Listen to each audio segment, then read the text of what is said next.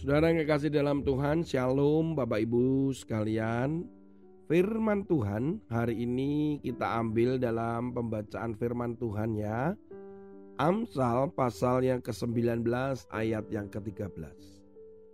Anak bebal adalah bencana bagi ayahnya dan pertengkaran seorang istri adalah seperti tiris. Tiris itu adalah bocor ya, kebocoran yang tidak henti-hentinya menitik.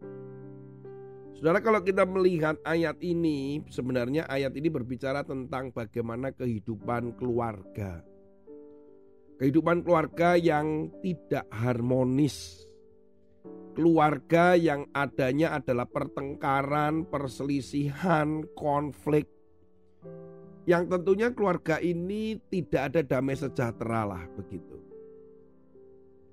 Saudara yang kekasih di dalam Tuhan, ayat yang mengatakan bahwa anak bebal itu bencana bagi ayahnya, ya kalau mau saya terbuka dan saya mau jujur, ada di dalam keluarga dengan mami dan papi saya waktu itu. Kami ada bersaudara sebenarnya tujuh ya. Saya anak kelima sebenarnya. Tetapi ada kakak saya yang meninggal dan adik saya persis meninggal. Jadi selisih antara kakak saya yang hidup dan adik saya yang hidup itu dengan saya itu cukup jauh. Karena memang di antara mereka itu ada. Jadi ada kakak saya satu lagi, ada adik saya satu lagi. Saudara, di antara anak-anak ini kami baru saja beberapa waktu lalu reuni kami menceritakan bagaimana keadaan keluarga kami, anak-anak kami. Ayah saya ini salah satunya itu ketika sakit ya kalau mau ditelusurin ke belakang apa yang terjadi saat itu yaitu ketika kakak saya itu tidak pulang semalaman.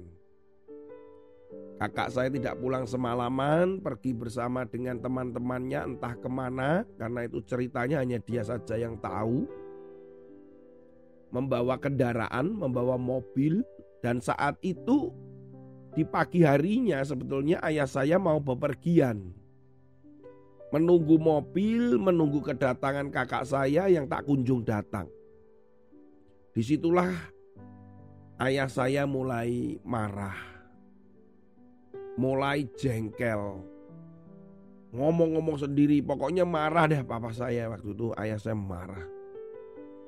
Nah saat itu kemudian ayah saya mencoba meredakan amarahnya itu dengan duduk di teras.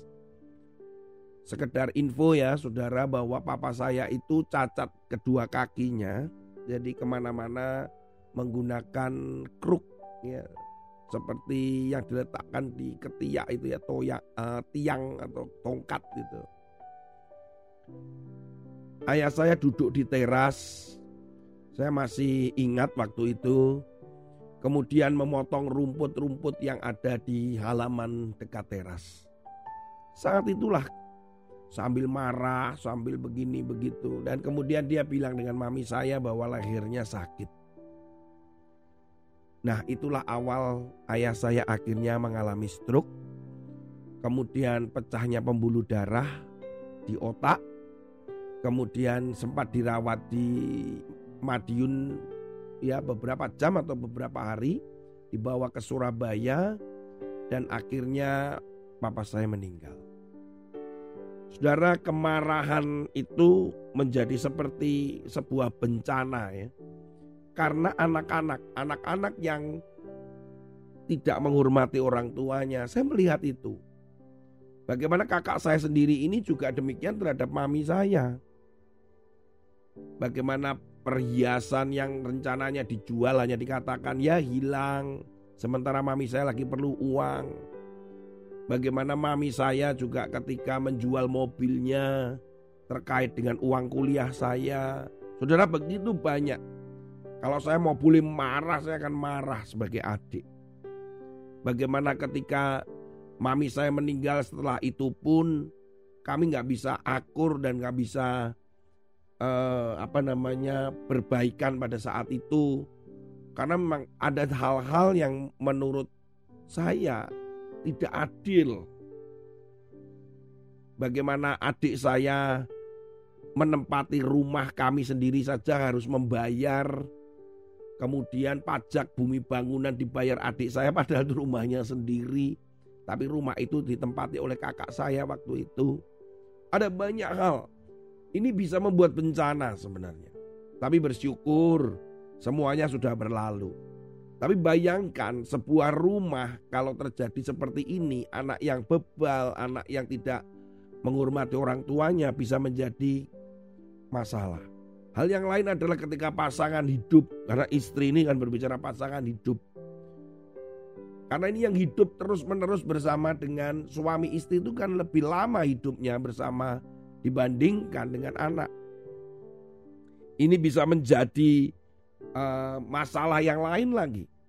Saudara kekasih di dalam Tuhan keluarga itu perlu menghadirkan Allah di tengah-tengah keluarga saudara dan saya.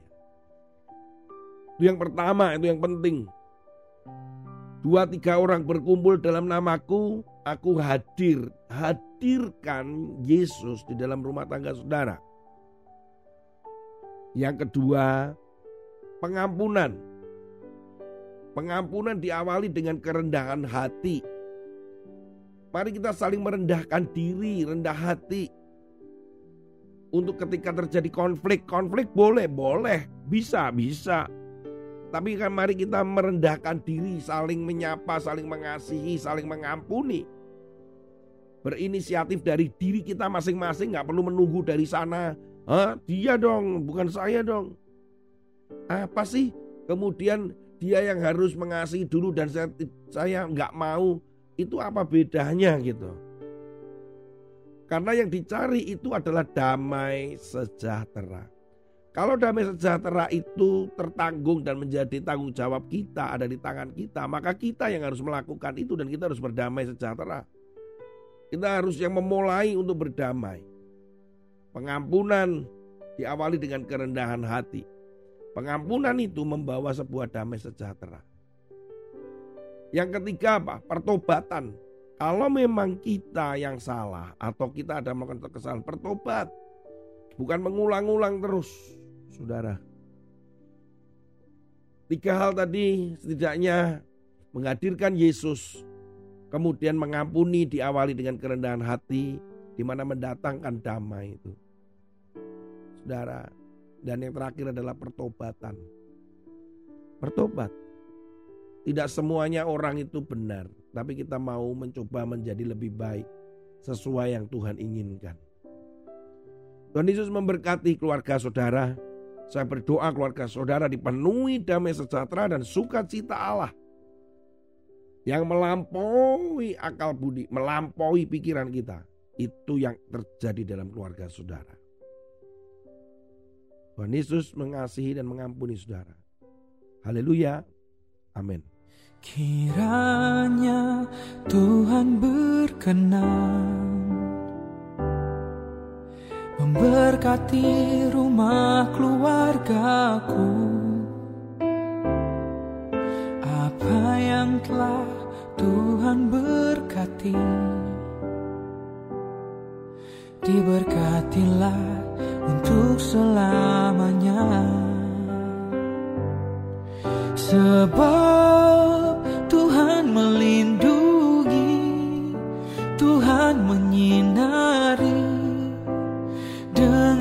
wajahnya. Memberi kasih karunia Damai sejahtera. Tuhan Yesus ber